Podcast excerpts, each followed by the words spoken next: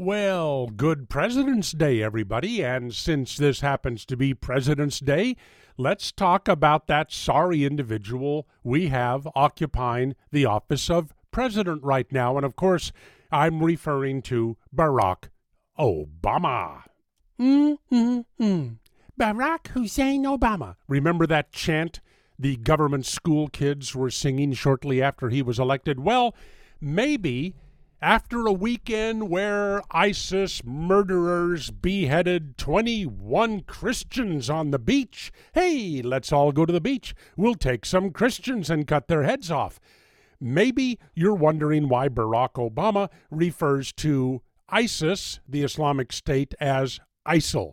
Now, if you were to listen to Chuck Todd at NBC, it's because the last S in ISIS stands for Syria, and Barack Obama doesn't want to limit it to just Syria.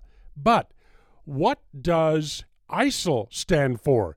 The Islamic State in Syria and Levant.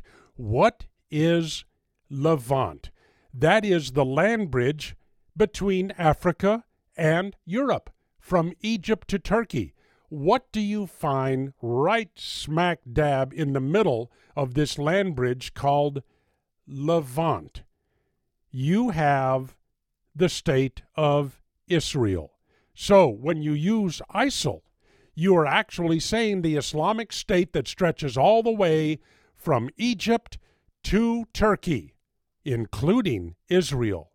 Is it a put down to Israel considering Barack Obama. What do you think?